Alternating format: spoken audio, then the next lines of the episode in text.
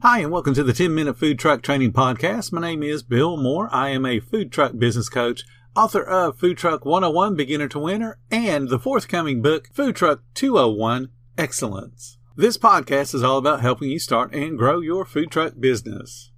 Mom deserves the best, and there's no better place to shop for Mother's Day than Whole Foods Market. They're your destination for unbeatable savings, from premium gifts to show-stopping flowers and irresistible desserts. Start by saving 33% with Prime on all body care and candles. Then get a 15-stem bunch of tulips for just $9.99 each with Prime. Round out Mom's menu with festive rosé, irresistible berry chantilly cake, and more special treats. Come celebrate Mother's Day at Whole Foods Market. Today we're going to talk about recipe cards.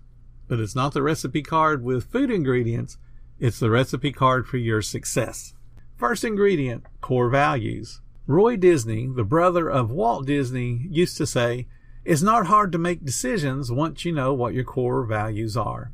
A company's core values, your food truck's core values, are clear statements about the organization, about your food truck, your food truck's vision, your food truck's mission, your food truck's guiding principles. What that does is that puts everybody on the same page around a guiding philosophy to serve each other, to serve the guest, to serve the local community. This is also kind of referred to as a company culture. I mentioned that a little bit yesterday. In many ways, values and culture are the exact same thing. They're both about the higher aspirations that a company has. The culture is the foundation to your company's identity or your company's personality. Staff that identify strongly with your company's core values, they're more likely to remain satisfied and engaged in your business. They've bought into your vision, increasing their overall performance, and that gives your food truck a huge competitive advantage. The next ingredient, we're going to be talking about communication. A recent survey showed that 67% of employees say they need more and better communication from their bosses.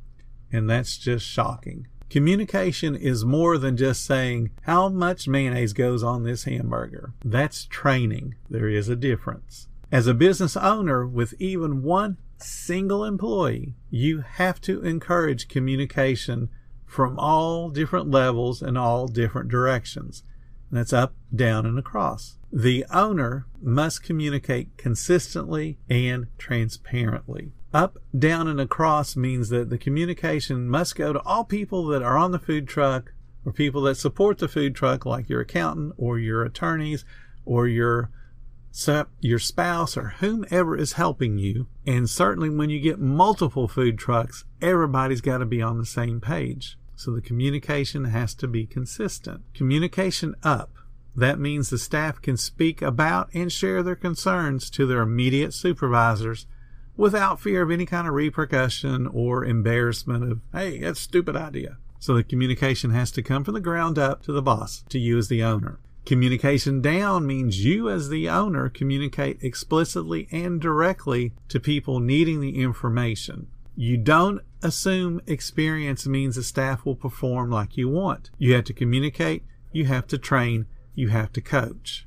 Communication across is the staff talking to each other. It's sharing best practices and sharing ways to do things better that are within the rules and regulations and the policies of your food truck. And that's having the attitude of helping each other to succeed. As you grow into a second or even third food truck, the communication must be allowed and encouraged between the supervisors of those different trucks. They've got to be able to talk across to each other and help each other succeed.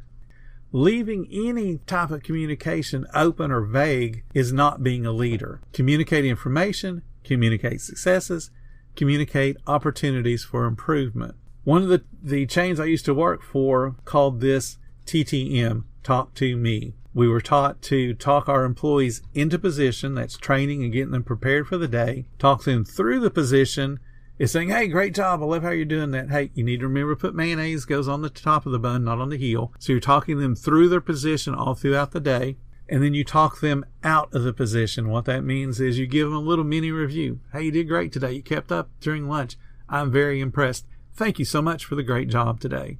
That's TTM. Talk to me. Talk them into through, and out of the position. Let's talk about a word that everybody hates. It's called accountability. This is the third ingredient. First thing to do with accountability is you got to hold yourself accountable. You are the role model for your staff. Employees will always follow your example.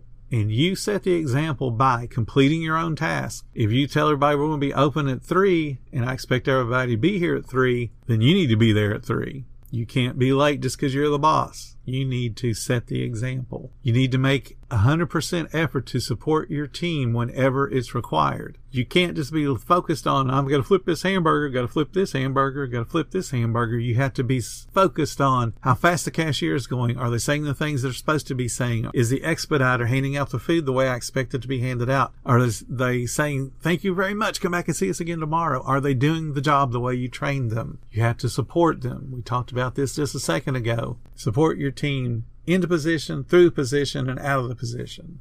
Show up prepared and on time every single day. You can't roll in with your shirt all crumpled up because you slept in it, forgot to do the laundry. You set the example. Hold yourself accountable. Then the next thing after you're holding yourself accountable and setting the right example is to establish clear expectations for your staff.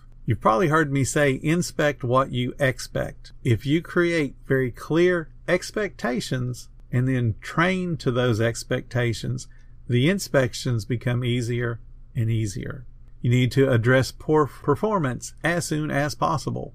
You want to deal with underperformers one on one. So if somebody's not flipping the burgers the way you expected them to, or they're not putting the right amount of lettuce and tomato on the sandwich, you address that in real time. Hey, remember we're supposed to put one ounce of lettuce, supposed to put two whole tomatoes. We're supposed to spread the pickles out so they don't touch each other. Those you handle in real time. But if someone is consistently not doing a job, perhaps their drawer is $3 short and your limit is $2, you're going to talk to them one on one because that's not a situation for you to embarrass someone. It's a situation for you to improve their current performance. And you want to give them specifics on their performance. Plus, the one thing that most bosses forget to do is how to improve on their performance. The quality of work needs to improve every single service. Owners should not allow the quality of work to worsen because they're afraid of confronting an employee or hurting someone's feelings. This is your business. This is your livelihood. You cannot allow things to slip by because you're afraid of hurting someone's feelings. Terminating people is never fun, but there are times when it has to be done. If you allow an infection to fester, it does more damage than just dealing with it and removing the infection.